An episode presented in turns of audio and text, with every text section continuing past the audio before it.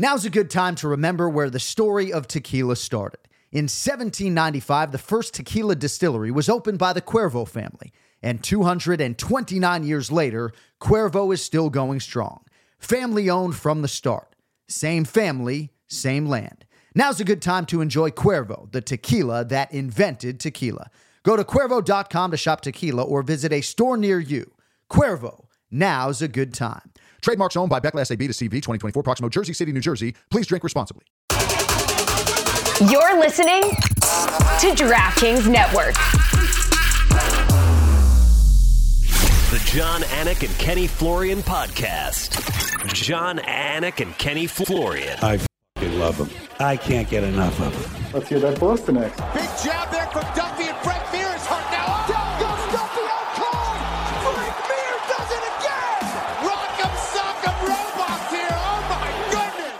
Hyperbole. They're a couple of absolutely self-involved bull artists. Here are your hosts, Jon Anik and Kenny Florian. Headshot bang. Gosh, I mean, the headshot bang parlayed with the Boston Garden rap. If you're having a bad day, does not does that not just spin you around a little bit, right? Just a little bit. Dominick Cruz used to say, Kenny, if he had a bad warm up, the crowd could sometimes get him going. That's why COVID 19 was particularly challenging. Had that bad warm up, and then you walk out, there's no fans to uh, spin it around for you. Yeah, absolutely, man. That, that song's a head bobber, dude. It's just you just kind of want to bob your head, just chill a little bit. Good shit.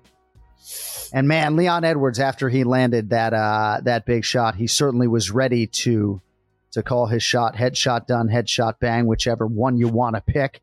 Great to have you with us. Happy 50th birthday, Nomar Garciaparra. He's behind me. You believe me? He's he's behind me. He's right here. No, He's right here. If you're watching on the uh, DraftKings Network, happy 50th birthday to Nomar Garciaparra, born July 23rd, 1973, Whittier, California, my favorite professional athlete of all time. But great to have you with us. Episode 424, the Anik and Florian podcast, presented by DraftKings. And uh, we're not that far removed from uh, Tommy Aspinall's brilliance on ESPN Plus. But for us, this is our first time addressing our audience since so many big mixed martial arts headlines and fight announcements have transpired. So if I could pick the brain of Kenny Florian on a few of those before we move on to uh, Tom Aspinall, Paul Craig, and everybody else. Sorry, I know it's annoying. I know it's annoying, and yet I, I can't help it. I can't help it. So, you know, yeah, just go ahead. please. No, please. Okay, well, I was going to say, you know, it's always, um, you know, the, the the the most common thing you hear when heavyweights are fighting is the power, right? But rarely do you see a heavyweight that moves like a lightweight, that is light on his feet, that is loose, you know, upper body, lower body, that has the ability to get in and get out and make it look easy. And that's exactly what Tommy As- Aspinall did uh, last night. He just looked phenomenal. Just the, the way that he was moving, the way that he was making Tybura miss. It looked like Tybura was just moving at a completely different speed. And it was it highlighted the athleticism that Aspinall has. And also it highlighted, you know, his technique on on the feet as well. Um, he just has so many weapons, uh, so many ways to finish you, and I think he fought Tybura also with the proper patience to start that fight. And once he realized he had Tybura's number, he went out there and took him out like the professional that he is. Just a phenomenal performance. So we know he has championship aspirations. We could have had this conversation a year ago had things gone differently against Curtis Blaydes. I know that was a short fight that ended by TKO due to injury. Curtis Blaydes did happen to get off to a good start with his hands in that fight, which perhaps is neither here nor there. But people are so quick to want to put Tom Aspinall in a cage with Jon Jones. He himself wants one more fight. But you can understand why people like yourself and the MMA minds that we like to lean on get so excited about a heavyweight like this because I get excited watching him hit mitts. And so then when you translate that to the octagon and he feels good in there and he feels primed and ready to go and uh, he's just a real, real problem, obviously, as you see. Uh, is speed like the biggest factor that jumps off off the film for you when it comes to uh, to Aspinall? Yeah, definitely speed, uh, mobility, right? Um, and I think that the way that he's able to make guys miss and and his footwork. It's just a rarity in the heavyweight division. You really don't see it too often. So when you do see it, you get very excited because typically you don't see heavyweights move like that. You typically see them plod forward, look for a big shot. They land with power. That's impressive as well. But, you know, that's something that's more common amongst heavyweights. What is not common is the level of mobility that he has. And this is a guy that also can get it done on the ground as well, whether it's with his ground and pound um, or with his submission game. So he has a lot of ways in which he could finish you. The one thing, uh, there was one attack where he attacked in a straight line and looked like maybe he m- might have run into something from Tybura, but aside from that, it really was a flawless performance. And when you put that at the backdrop, that it was in England, right? So there's there's a lot of eyes watching. There's a lot of pressure on him, and he was coming off that devastating loss and injury to Curtis Blaydes. There was a lot on the line, so he just seemed to dismiss all of that. He was very present that night and fought probably his best fight that, that I've seen. So that's about as good as it gets it's amazing too how people can speak in such terms after such a quick fight and it's because you all know what you see. And uh, it's very exciting to think about him ascending and uh, taking the proper steps. Of course he talked about being there in september when uh, when Ciryl Gane is front and center and uh, we'll see obviously how that fight goes for him against uh, a not to be discounted Sergey Spivac but yeah, the heavyweight division is exciting. Sergey Pavlovich seemingly is the guy that nobody wants to call out, but you can understand why people are really geeked about Tommy Aspinall. We keep calling him Tommy. I guess it's the New England that's coming out. Yeah. But he he has that edge too. He has that championship aura when he walks in a room. He has size. Uh, but gosh, the hand speed, man, and the accuracy and just the athleticism and uh, the hunger, the championship aspiration, the wanting of the pressure, calling his shot, wanting this main event think he wanted this fight or Tai Tuivasa. And dude, Marcin Tybura, right? Like some people feel shortchanged when main events are quick, and maybe I'm among them, right? Like I at least would like to see the stools in a fight like this. You know what I mean? Just yeah. give me that minute six. But you can't say anything disparaging about Tom Aspinall just because it's a quick fight. Marcin Tybura came in having won seven of eight. Very difficult out historically in the UFC's heavyweight division. And, uh, you know, Tommy too much just fucking chews him up and spits him out. So, uh, what are you going to do? Exactly, and I think that you, you put it perfectly because you, you you brought the other side of the equation, which is Tybura, who is not an easy guy to take out. He's got a he's got a good chin. He has skills everywhere. Certainly doesn't is not blessed with the athleticism that Aspinall has, but he's got a ton of high level experience. Uh, high level experience. He had a lot of momentum heading into this one, but all of that seemed to not matter to Aspinall, who just really made it look easy. So I don't know what Jon Jones and Stipe Miocic are thinking beyond November. I don't think either one of them is really thinking beyond November.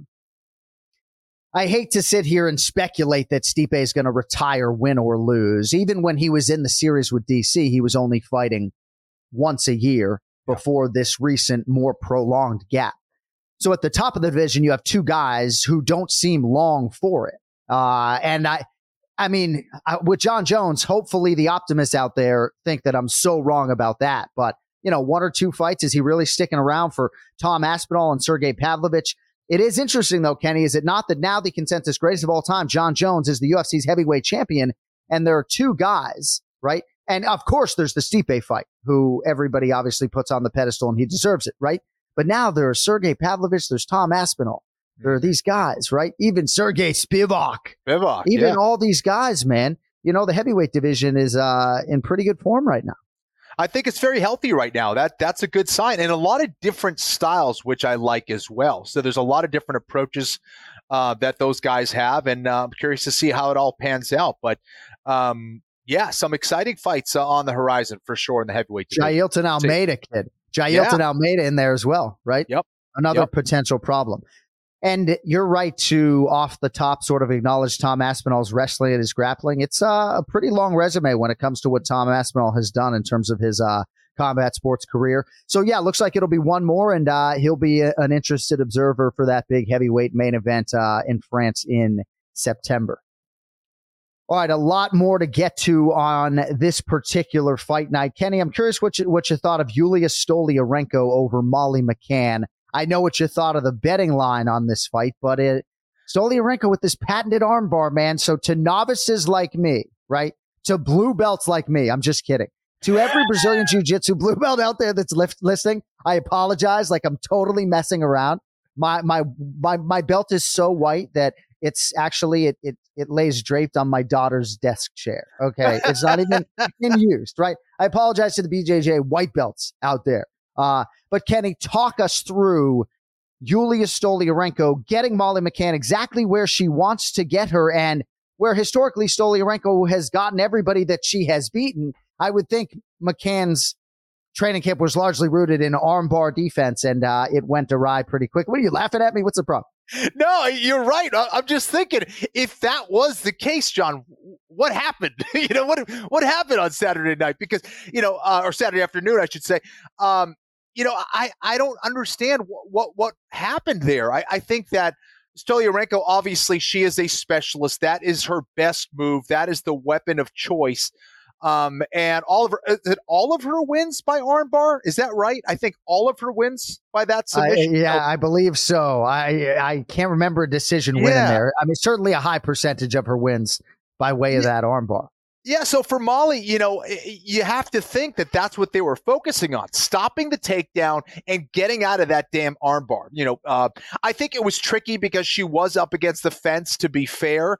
Uh, but at the same time, um, it just shows how crazy this sport is and how you know, you hear the cliche styles make fights, and that's absolutely the case. You know, Molly McCann had a huge advantage on the feet, but she really wasn't able to use it very well against Stoliarenko, who I think probably felt pressure. You know, if she lost that one, that might have been one and done for her at that stage of the game in the UFC. And the fact that she was able to pull it off against Molly McCann in England with the armbar round one was extremely impressive. And I think for Molly, she would have done much better if she was able to survive that first round. But again, that's been a weakness for her. Getting her on the ground, getting superior position. She seems to just kind of panic a little bit. She doesn't really know what's going on there. And th- that's where she needs the most amount of improvement. And Stoliarenko was clearly able to expose that. So you know I'm all for signature move finishers. Stoliarenko's got a signature move. I heard some credit in there for the offensive fighter. I asked you on a recent episode, I think actually last week, how much credit in a jiu-jitsu situation are we giving the offensive fighter versus discrediting the fighter who's trying to defend? But for Stoliarenko, right? I mean, I, you know, I can't sit here and pull up her resume right now, call me ill prepared, but you know, she gets a lot of people out of there with this move. And, uh, you know, a lot of people go in trying to defend it. So, uh, Yulia Stoliarenko, man, you know, better protect, protect your limbs, folks. this is quite the win, man. That was awesome. It was awesome to see.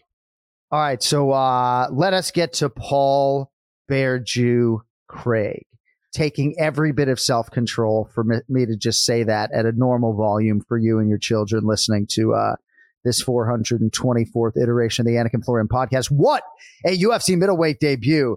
For Paul, I'll move away from the microphone. Paul Bear Jew Craig. I was calling him Paul Cardio Craig, right? Because there were a lot of layers to this win.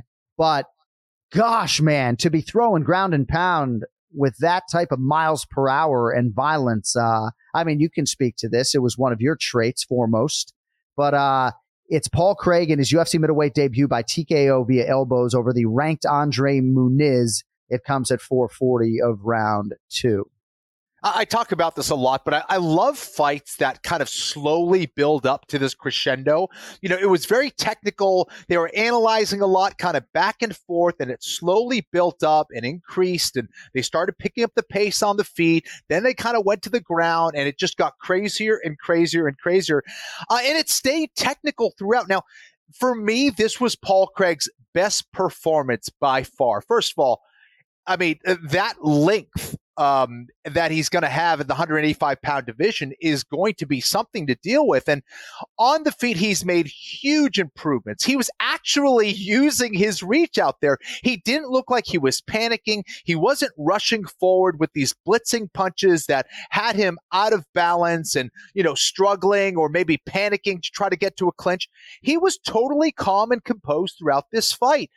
And it, it it looked like he's been working on keeping the proper range. It looked like he was working on those long range strikes, and he was able to use that largely against Muniz. And Muniz looked very good as well, but it just wasn't enough against Paul Craig, who was, you know, uh, very aggressive, uh, very technical.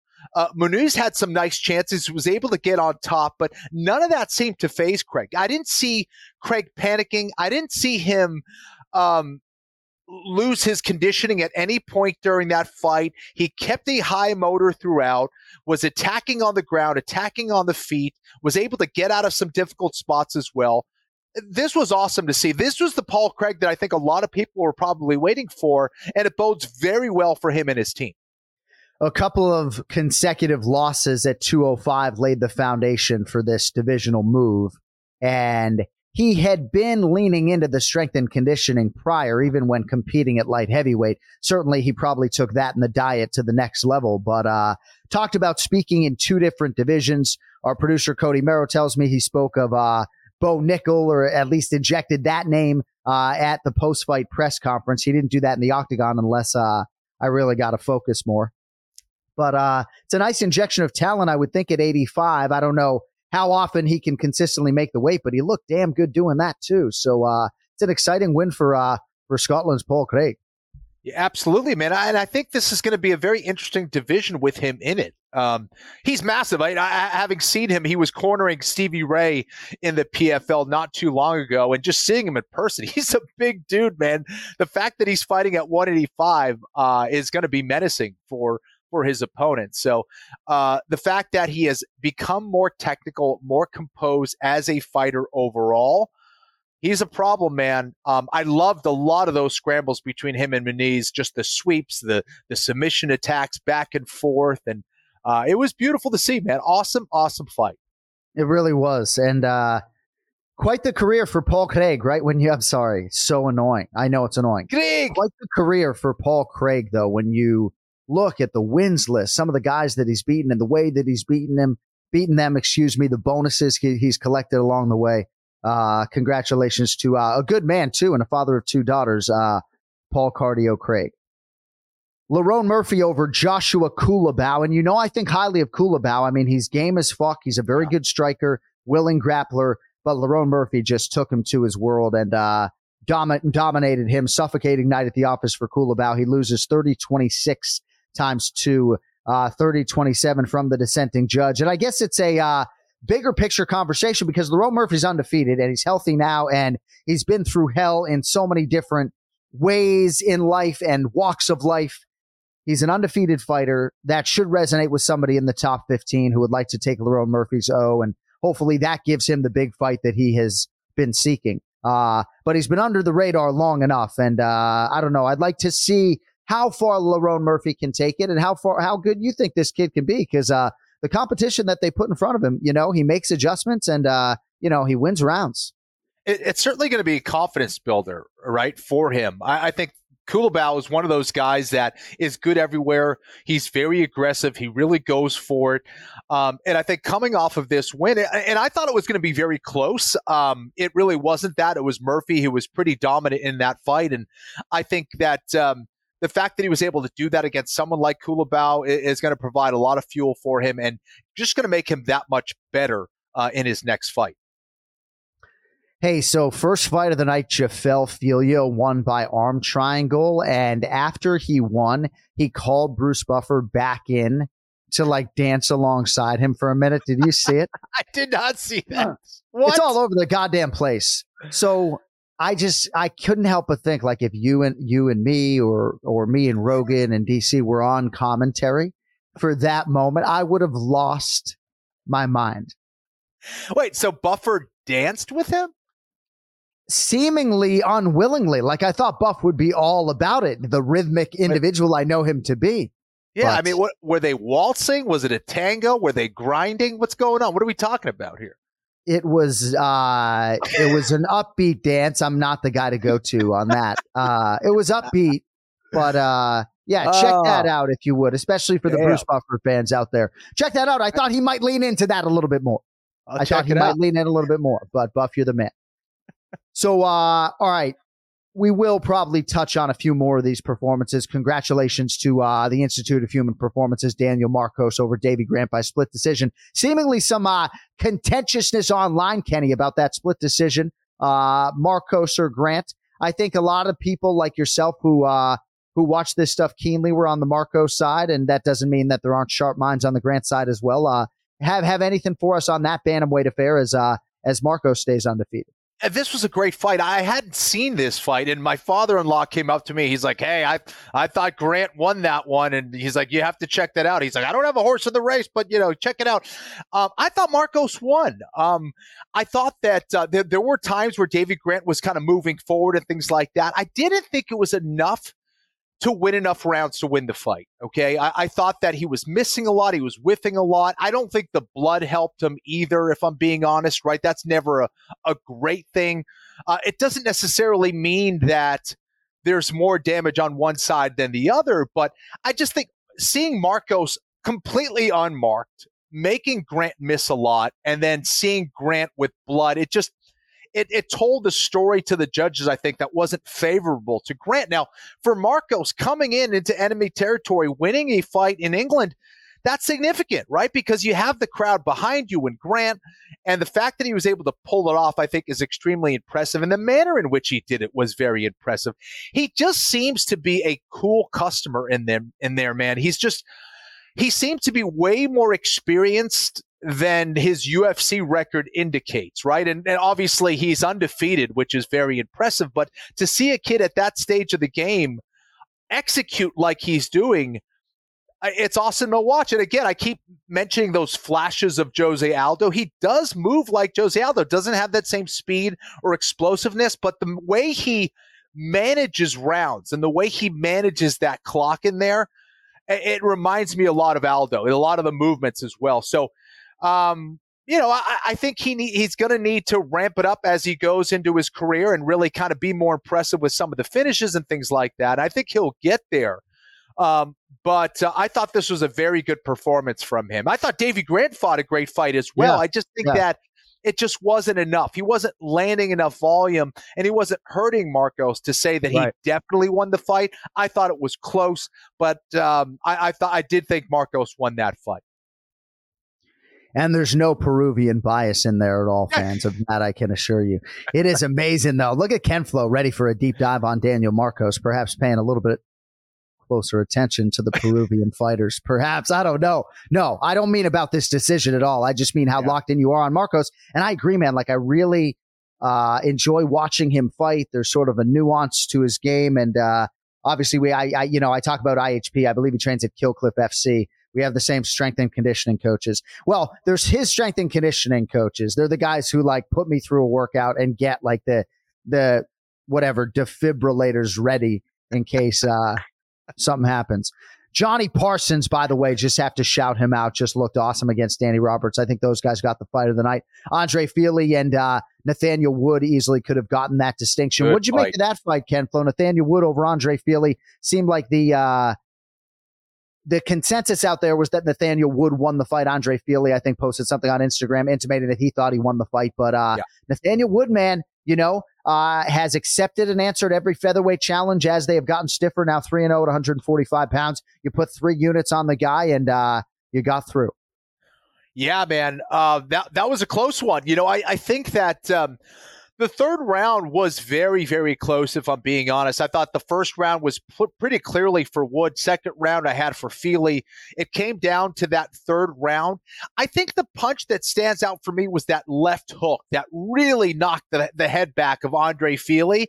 And when you're talking about a fight that is that close, a judge, you know, you're looking for that um, memorable moment for the judges to kind of think about and, and look at to steer the round your way. And I think it was that left hook that was the difference maker because other than that, it was a lot of tippy tap stuff from both guys. So when you're talking about tippy tap stuff and you're looking for that one strike that yeah. was damaging, for me, it was that left hook. Fili didn't have any of those moments for me. So I think that was probably the difference. And, you know, it was close. It, you know, Fili may, maybe has an argument there, but um, I, I, thought Wood did enough. But, um, it was impressive to see a five foot six guy in Wood who was significantly smaller than Fili, find a way to get on the inside and land some very good counter shots uh, against the taller, rangier Fili. So, and, and, the more experienced Fili, by the way. So, great yeah. win for Nathaniel Wood. All right, plenty more coming up on UFC Fight Night Aspinall versus Tybura with Ray Longo in about 60 seconds. Also with Brian Petrie later in the week as we uh, recap the main event challenge and look ahead to uh, UFC 291.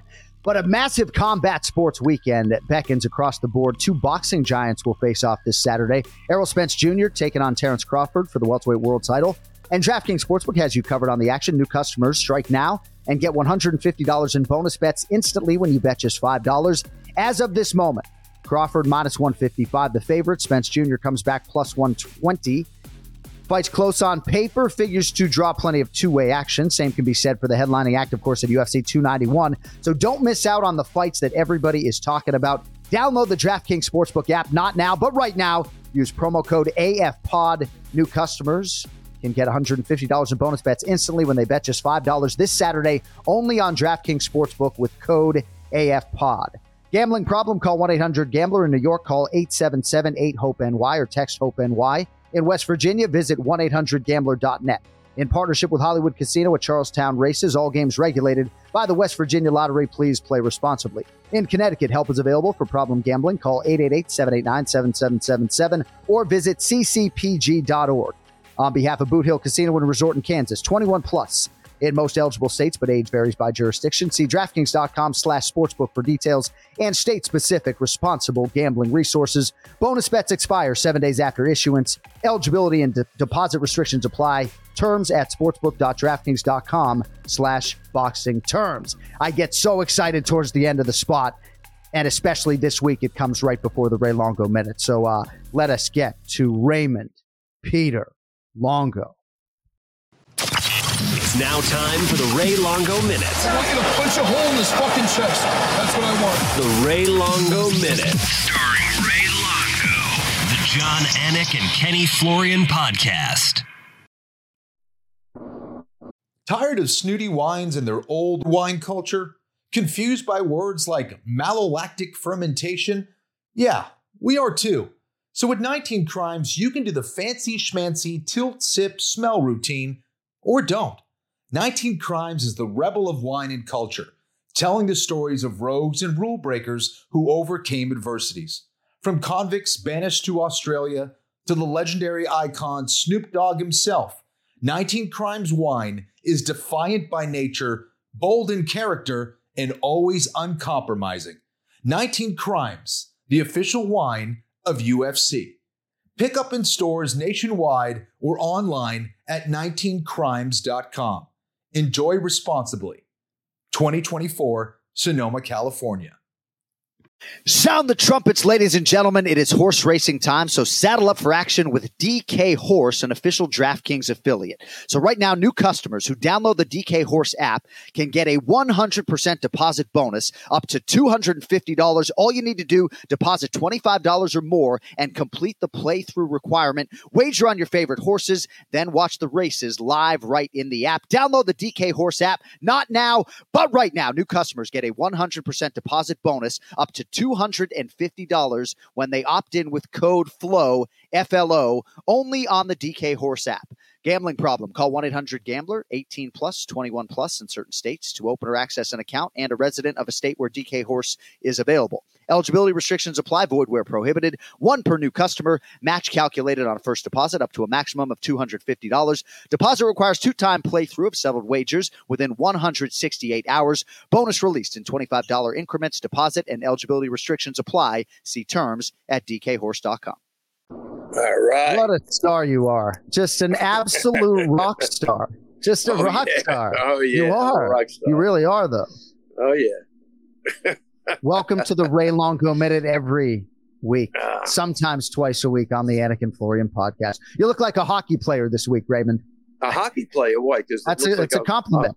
I'm they uh, they get all teeth. the women, and uh, no, your teeth look great. You can close them up now, but they look great.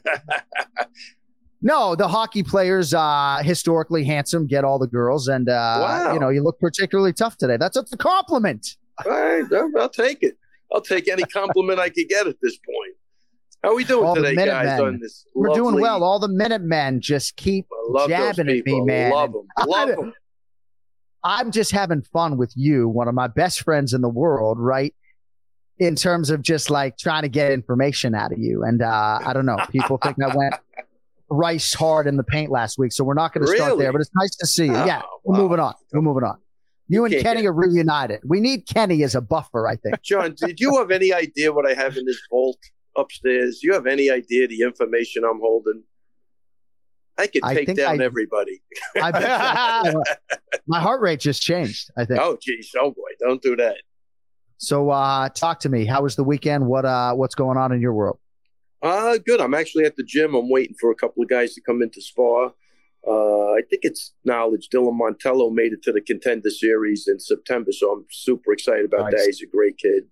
And uh, that was it. I had uh, Phumi Nkuta making his comeback. He's in there. I'm going to try to grab him before he leaves. Have him say hello to you guys. Right. Outstanding young gentleman. He is Amazing. amazing. Amazing. This guy. Uh, what else? That's it. Normal weekend. Can you imagine though? Can you imagine? If, right, Cody's listening to this. He knows exactly where I'm Yeah. going, Kenny. Right? Like, can you imagine Ray Longo now? Right, takes Phumi Nkuta to the UFC Flyweight Championship. That's probably what's going to happen. I will. You want me to get a tattoo? Right? Wow. Like, you go produce a flyweight champion. I mean, I'm getting it on my neck. Okay, and we'll put makeup on it for every show. Dude, Yeah, the Longo army, the Longo army isn't coming. It's already here, and they're taking Yeah. over, man. Let's go. I Um, They're want taking to. over. Told me they won't let in there either, man. I wish they would give him a shot and just, you know, get somebody they think they could beat him and throw him in there with them. But uh, we got to get him into Maybe- the UFC. Maynard should have you and Mick Maynard should have a conversation. You seem to be two uh, level-headed individuals. Yeah, yeah, yeah. I, I could. I actually like uh, Mick a lot. I really, I, I agree with you on that too. Seems like Likeable a guy. Likeable guy. likable guy. Hmm. So, how often, just among my questions for Ray today, and Kenny, of Yes. course, you chime in anytime. It's your show, Kenny. Kenny's name is this is my master bedroom. You Right? know, like this. Ken, Kenny, can you agree with me on this? No matter whose name is up there, it feels like his show. I mean, you could say, it, Yeah, right? it does. I mean, Come he's going- He's the point guard. He runs. He Hey, runs it. I mean, unbelievable. Bob, Rightfully Cou- so. Bob, Bob Cousy, get back in the fucking frame. Where are you? No, we're Where'd good. We're best out Oh, of wow. frame. We want to. What is it? Chime What is the- this? We A wanna- scene out of, is this a scene out of Step Brothers where you pop your head out as I'm doing my interview? we want to put the focus on the real particulars, the coaches, the Ah, athletes, right? Not go. not That's these it. talking heads that Right, I like it. All right. be off of the real players, right? So, Good but isn't it amazing, right? That that my kids see Kenny Florian's name, uh, right? It, it's so much bigger than it looks too. It- this is my master bedroom, and uh, but it's great. We got the studio, we got fiber optic. So, I among my questions today for the Ray Longo men, how how often he's laughing at me? No, I'm just saying, is that sign above your bed? You're not that creepy, are you? Imagine that he gets in bed with his wife. You're that's above his bed. He's got my T-shirt on with all the heads on. What a creepster! Come on, man. Give that. Well, Kenny's poster's on the ceiling. Yeah, Yeah, yeah. exactly. Oh, Yeah, oh my poster God! on the top. Oh, No, there's a lot of Kenny Florian stuff within my eye shot here, but that's neither here nor there. And yeah, I'm wearing the Ray Longo minute shirt. Like my daughter will come up to me and be like, Ray Longo minute? She's like, why just a minute? I'm like, oh, it's much longer than that. Rest assured. Give him all the time he wants. He's the only reason uh, the show does any sort of rating. So, how often are fighters late? Like you have sparring after this interview. Is that at 5 p.m. Eastern today? Yes. What time is that? five five Okay, p.m. so Eastern. I'll get you out at 4:59, right? right. somebody's got to do it, right? Not my show. Somebody's got to get you out of 459, though, right? You count on me or Ken Flo to get you out for your score, probably me, right? no, I'm counting No, on so- the star of the show. Exactly. You're right. Thank you, sir. Yes, yes, boss. Yes. Right. sir. Thank you. Come on. God, it's just going to make my public approval rating with the listenership even worse. God, think All right. What do we who- got? who's sparring at 5 o'clock. I have um, Dylan Montello and Austin Halleck. And will they be on time? Are they already in the building? Austin's already here. Dylan, Dylan's one of those guys. He's on time, but he needs Okay. he needs his warm up. He's very disciplined with all his prehab, rehab, whatever he's doing. Very disciplined. Good. Yeah. Good. I love hearing that. Austin and Dylan going to be on time. All right. So a lot of things I want to get to with you. So you did have a visit with Stefania Bell, former colleague of mine Wow. and Kenny's at ESPN. and uh, I guess now current colleague of, of mine again, and Kenny's to uh, to some degree too. But yes, she came to the gym obviously to talk to you about uh, Chris Weidman's return, and uh, sounds like you guys hit it off. But what an absolute sweetheart, and she did a great job with the interview. And I kind of found out too. She's we got the same birthday, May twentieth. Wow, how about I- that? We're connected. We're connected automatically. But yeah, what a what a sweetheart. And she loves you, John. She spoke so highly of you that I had to actually tell her slow down. I get it, but you don't have to overdo it. You know. I told her like Ray's not single, so I don't know what you're talking about. I was like, "Oh, So Even but, if uh, I'm not well, single, I'm not single. You know talking yeah, yeah, that's good. Right. Sorry about that. So what was that conversation like for you to sort of rehash that fateful night uh, in April 2021 for for Chris Weidman? Uh, it, look, it was uh, it, uh, the thing that got me where she. I'll tell you where she caught me off guard. I don't even want to. I'm going to go real quick on this so I don't. Oh, I know what you're. I, I no, know with, what with you're. Chris's father-in-law, that came out of nowhere, and I tell you, just uh, a guy that really meant a lot, and he was just a great guy. So she definitely caught me off guard. You'll see. I probably didn't even answer the questions correctly, just to start, you know, stop from bawling like a baby on camera. But that that really got me more than anything So- else in the interview. So Stefania Bell called me uh, the day she was going to talk to you, Yeah, and she said anything else that we should talk about. And we, in my sit down with her, had talked about Marivi's late father and Chris Yeah. Weidman's late father-in-law. And so I suggested I should have sort of flagged that to you, but maybe not for television purposes. I don't know. But I knew that that was going to be brought up because I was wondering aloud as we were having long form conversations about this E60 piece. That was part of the timeline, I thought, right? In the, and it was obviously. And that's why it was Uh, brought. Yeah, probably. I, I'd have to think of the timeline. It just Yeah. it did catch me off guard, and I don't. There's a Yeah. couple of people that passed away that were very close to me that I never even realized it's that bad until I start talking. Like I, when she asked me the question, I, I definitely, uh, that was rough. That was really rough. That guy Yeah. was, you know, I think of all the things, uh, that would have made him happy. And, you know, he was just, you know, good. The guy did like three tours of Vietnam, was a knock around guy on the streets. You got, you got to love the, he was a throwback. You're never going to see another, they they- those guys, they're never coming back. So he was the last of a dying Yeah, breed. And I, yeah. I appreciated every conversation I had with the guy. And, you know, it was always great to make him laugh. And I was taking him to fights at the end, you know, the local fights. He was just a good guy, man. Really good guy. Yeah. So, uh, what do you have for us on Tom Aspinall that happened about 24 hours ago? What a heavyweight, huh? What a what uh, bounce in his step, Kenny, for a heavyweight. No, I, that's what I like. I'm not saying like Cyril Garnish, but it, in uh, it's kind of like uh, exactly what he did. It's it's footwork that leads to a lot of power. You know what I mean? And that in and out, I was super impressed. How heavy is that guy? What do you weigh in at? 250, 260. I mean, We'll get we'll get that information for you. We'll get that information for you. Oh, Ray. thanks, John. Thank you. Appreciate that. I was thank just you. saying we're going to chase sorry. that for you. We're here for I you. hate to I, I hate to make you do that since you're the story. Hey, sorry we didn't have it for you. Uh, No, but sorry we Tom, didn't have I it mean, for you before the show. 258, No. Ray. 258. I mean, come on, man. That guy was bouncing like a lightweight. Crazy. Uh, That's what that's what was most impressive to me, Ray. I mean, how what, what a better can you have a better comeback after a bad surgery like that or a bad injury? How long was he out for? How, how long was he out for? A if you don't year. mind I me mean, he has 364 days between appearances. Wow. Yeah, so I mean, think about it. I mean, comes out that's that's the way to make a comeback. I thought he was an A plus on the microphone. Uh, there wasn't a Yeah. there wasn't a glitch in that guy's return at all, and I'm a believer. I, I loved what I saw. I Yeah, don't I think am we ever saw anybody kind of do that to Tybura, right? He just he flattened the Yeah, nice, but I but right, the footwork's what stands out to me. I just Yeah. the way he was able to bounce and get in and get out. I love it. Absolutely Mm-hmm. loved everything about it. So I wanted to get your collective opinions on a few uh, big fight announcements, if I could. I don't know if there's anything else pressing on London, Ray, but uh, we have a lot of big fight announcements for Abu Dhabi. I feel like, I mean, our friendship is such that it's okay for you to like laugh in my face. But in the first 10 minutes of the show, I said the same thing to Kenny, like, everybody's laughing in my face today.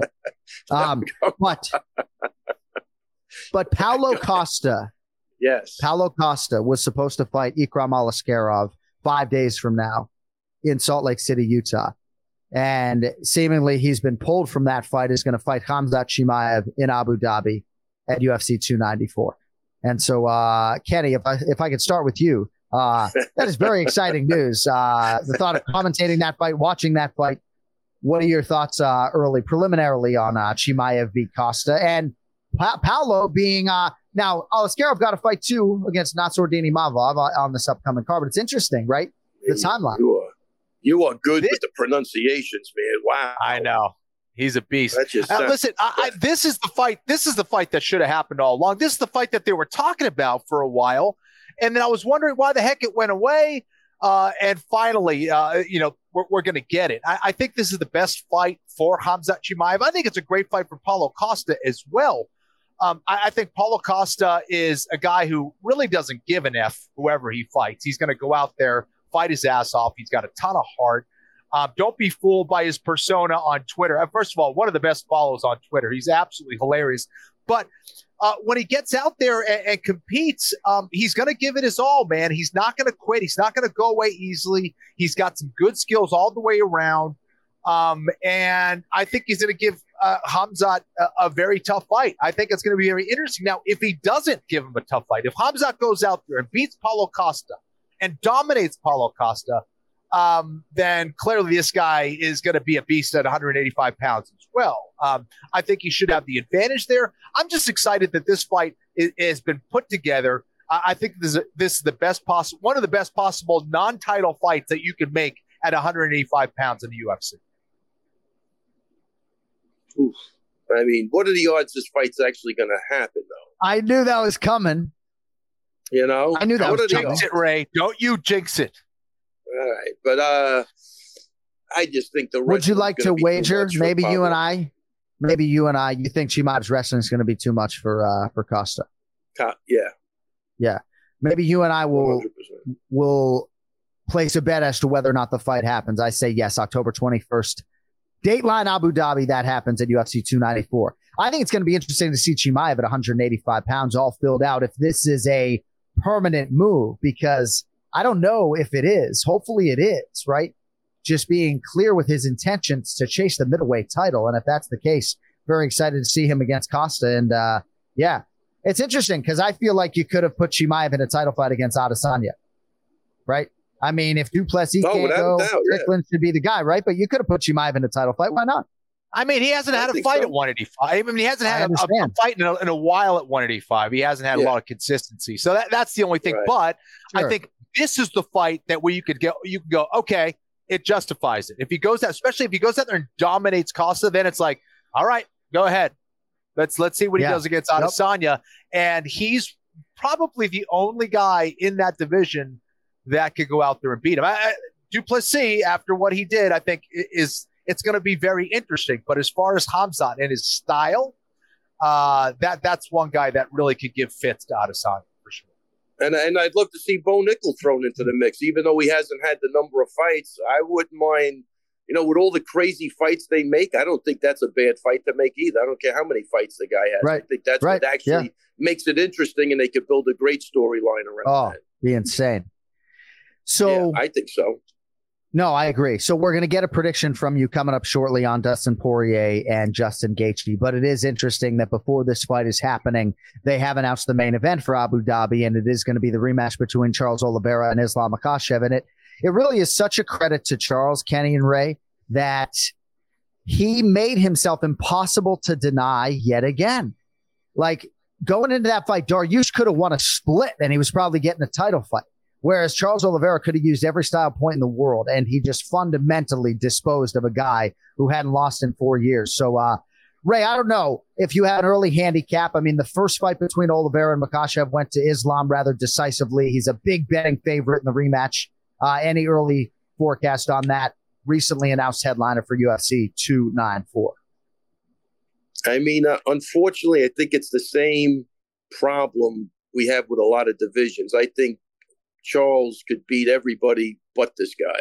I think it's. I honestly look. I haven't thought about. It. I think it's the same fight, maybe a minute longer or whatever. But I think it's the exact same fight. And uh, I don't know, for some reason, I'm not even excited about the fight. Uh, I would have rather Hmm. seen somebody else in there. Candid you are about that. Oh, wow. Oh, musical heads. I love it. Now I'm on this is interesting. Oh, huh? I'm back on the inside. I guess the music Ah, stopped. that- I'm sitting over here. now. Amazing. is that it's not in your contract to be in the middle, but you do prefer being in the middle so you can see Oh, yeah. everybody? Oh, yeah. Um, you know, Yeah, I, yeah. I, It's the Anik and I- Florian sandwich. I, I definitely can relate to what Ray's saying. I, I think that Makhachev's going to be very difficult for Charles Oliveira to beat. But, John, I think you make a great point. I mean, Oliveira did exactly what he needed to do to get that fight. He dominated Yes, Dariush, got did. the finish, which was awesome. Now, I don't know. Is there validity to what he says that, you know, for whatever reason, he didn't show up against Makhachev? Maybe that's the case, but he's got to go up there and prove it now. Um, I think Makhachev is a very tough matchup for him. Like Ray said, I think that's uh, that's going to be tough. But hey, maybe Oliveira is that good, and he just had a bad day against Makhachev, and that happens too. That does happen. You you show up Yes. for whatever reason, man, just like shit's just not firing the way you want, Without- and maybe you had a bad weight. There's so many things that can go wrong and right in MMA, right? I mean, that's the thing. Yeah. It's a, a bad Yeah. weight cut. There's injuries. There's you know, uh, you know, personal problems happening. Whatever it is, Without a you, you feel, you feel flat. You have one of those days, and in MMA, you don't get to come back the next Sunday and do it again. So I'm really curious to see is Oliveira that good? If he goes out there and beats Makhachev, then shit. You know, we're talking about um, you know one one of the best to ever do it. So uh, it's quite the mountain to climb. Makhachev again. You know, I think we'll have the advantage yet again. It's going to be in Abu Dhabi, right? So I, I think the crowd will largely be behind him. I think. Yeah. But um, I don't know. I mean, that, I think it's a good fight to put together. I think it's probably the best fight. It's the fight that um, I think is going to bring the most amount of viewers. I think at 155 pounds, certainly. Yeah. Now, I'll tell you, I would I would have loved to have seen Volkanovski against Oliveira. I'd love to see that fight.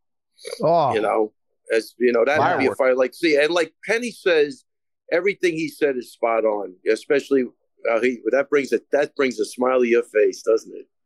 Yeah. I I mean, he's good. He's good. Yeah. No, but you know, I remember after the first John fight, remember Al just said he didn't eat right. He had a for whatever reason, he's been in the game a long time, but the maybe it was the main event. He, the timing of the the nutrients was wrong. But I remember sitting down with him, you know, months later, going, "Are you telling the? Just tell me the truth, because if you're not telling the truth, we got to make some corrections. But if you are telling me the truth that you didn't really feel good, then it's a different story. We can go. I like what I saw. You know what I mean? And he said, "I swear to God, I pro- I'm I'm really telling you the truth." So, Kenny, if if Oliveira is saying the same thing, and his coaches had a talk with him, and he it's really true, then it's a different fight. I get it, Yeah. but we didn't really see a lot in that fight. Like Aljo's fight with Yan, we had three rounds to go by on a lot of stuff. Either way, three and a half. Right. You know, this one. This was quick, man. So it's it's hard to do the same thing. But I, I think there were other fights I would have liked to have seen, and uh, you know that's that. I love your voice, Ray. I mean, it, it- like I, I had to have it on the Anik and Florian podcast. I just I love your voice, man. Absolutely love your voice. Kenny, one other thing that I wanted to get your thoughts on and Ray's, of course. Rob Font was going to get to make this walk at TD Garden in a huge fight against Song Yadong. There was a bigger fight two weeks prior against August 5th in Nashville, Tennessee. And when Umar Nurmagomedov had to pull out with a shoulder, uh, Team Font decided this opportunity against Cory Sandhagen was too good to pass up, right? It's amazing to think about a Boston athlete. And Rob Font bleeds Boston, right? I mean, his accent is thicker than hell.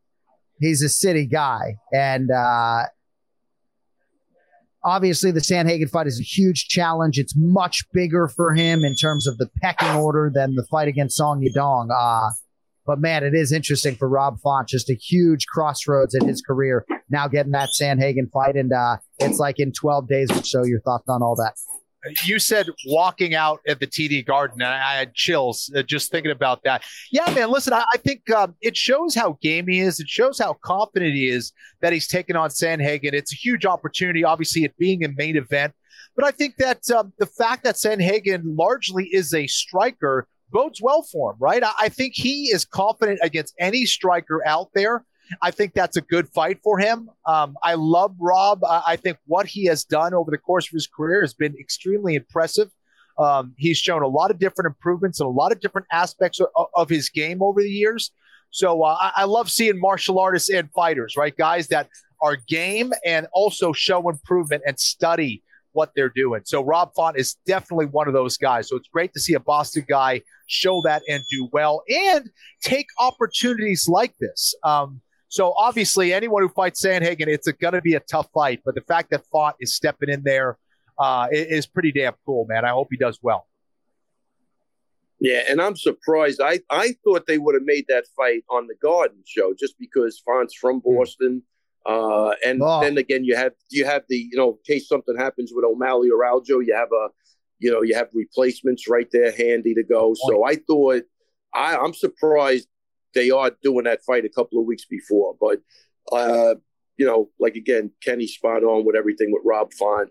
Uh, the stand up will you know goes very well for him. I think you know Sandhagen's obvious not your classical striker. He switches stances. He's all over the place. He mixes in the takedowns, jumping knees. So uh, it, that's a that's a great fight though. But I, I thought they would have saved that for the Boston card. I don't know why, but I thought that would have made more sense for a variety of reasons. So I'm a little confused on that. But I'm glad they both get to fight, and uh, that's all that matters anyway.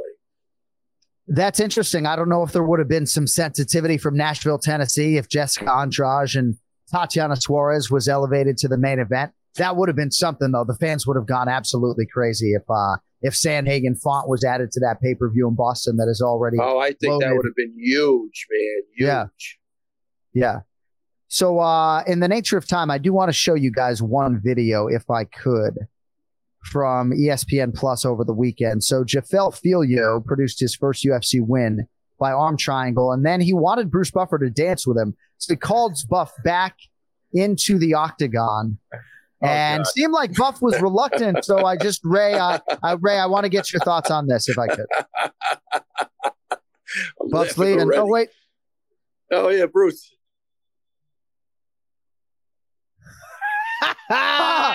Damn. ESPN Plus Bruce, for the video baby. credit. Uh, well, he, we do Bruce. know it is confirmed. Bruce Buffer is a white guy. It has been confirmed. yeah.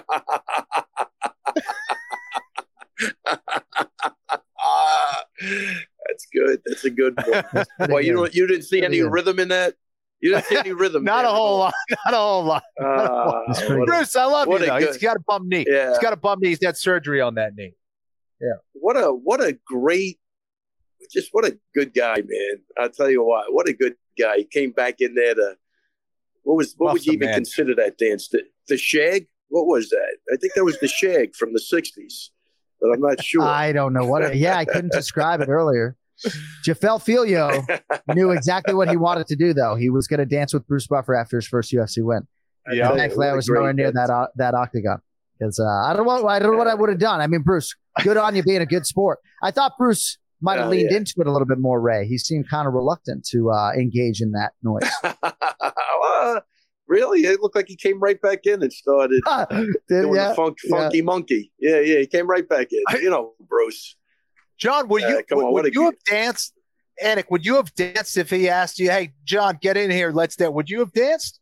I would have been like, "Boa noite, we'll see you." uh, hey, all right, Ray. Yeah. My, wife, my wife can't get me on the dance floor at a wedding. I ain't dancing in the octagon. right. Isn't that amazing? Yeah. yeah. I am very reluctant to dance. I need uh, whiskey to dance, essentially.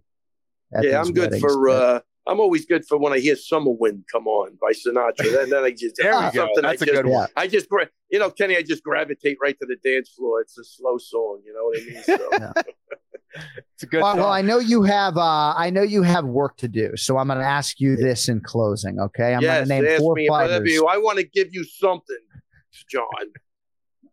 I, I I will never pry ever again. My no, I want sincere you. apologies to Minuteman Nation, all of Longo's Minutemen who fast forward you, to the Ray Longo minutes.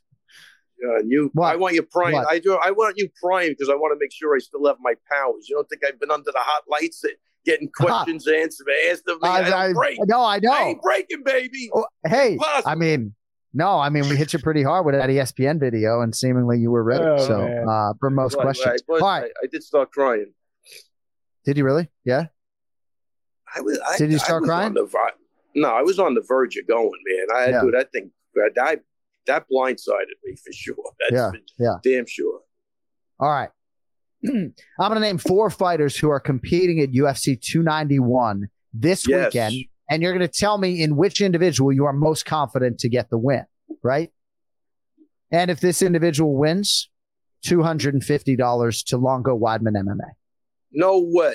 Let's do it. We just want our we just want our logo on every wall. no, I'm just kidding. We don't want our logo anywhere. I'm just kidding. Well, you, well, right. you know what? You you should send over something. I'll throw right up on the wall. If you have anything, send it over. Oh well, I mean, we will. uh This We would should have absolutely like some representation, right? I mean, Let's go. Yeah, I, yeah, let's do it, man. That, I mean, that's we've a given you a platform every Monday for eight years. I mean, can we get a fucking banner? Jesus Christ! You get Cody and I whatever just you need want. You can get whatever Yeah. you want, buddy. just want a fucking banner, right? Just want a fucking banner. All right, for two hundred and fifty dollars. In which of these four athletes? Oh, by the way, your guy Stephen Wonderboy Thompson competing this weekend against uh, yes. against Michel Pereira, but that's that neither here nor fun, there. That should be a fun It's fight. going to be insane.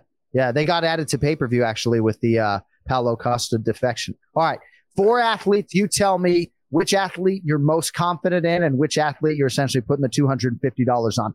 Jan Błachowicz welcoming Alex Pereira to the light heavyweight division, or either guy in the BMF title, Dustin Poirier, Justin Gaethje. You could have Poirier, Gaethje, Pereira, Błachowicz. In which of those four guys are you most confident to win? Uh, how how many rounds is the Gaethje fight? That is a five round main event. Ooh, I'm most confident in Dustin Poirier. Dustin Poirier for all the marbles, two hundred and fifty dollars. All the marbles. Any uh, any lean on Błachowicz and Alex Pereira? Who do you like in that fight? Man, I think you know. I, I, I first off, I love Pereira striking, love it. Uh, but I think this guy's going to take it to the floor and really expose him uh, down there. I, I, I don't know. I think the smart path for Jan is to really mix it up like that and not get to a slugfest with the guy. Although he is big and he hits hard too. So, Yeah. uh, but I, I, I'm leaning towards Błachowicz. Yeah, and that is a three round fight. All right, Ray Longo on social media. Uh, you can find him at Ray Longo MMA on Twitter. He's pretty good on that platform. Instagram, pretty good as well, but it's like at Ray Longo No. MMA nine three five eight. At Ray Longo nine three five eight.